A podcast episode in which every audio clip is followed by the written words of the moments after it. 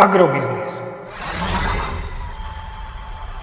Ekonomický portál manažéra. Prognóza cien agrokomodít pre 10. týždeň.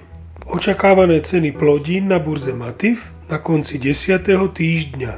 Pšenica 350 až 430 eur za tonu, kukurica 315 až 370 eur za tonu, repka 790 až 900 eur za tonu.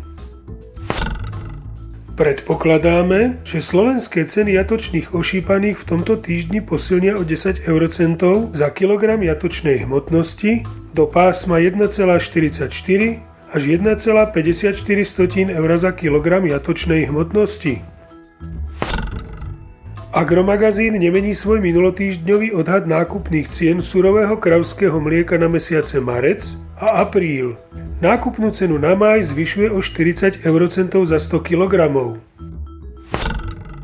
Nafta by pri súčasných cenách na trhu mohla zdražieť až o 35 eurocentov za liter na úroveň 1,92 eur za liter a benzín Natural 95 by mohol zdražieť o 22 eurocentov za liter na hodnotu 1,87 eur za liter. Podrobnejšie informácie nájdete v aktuálnej prognóze na portáli Agrobiznis.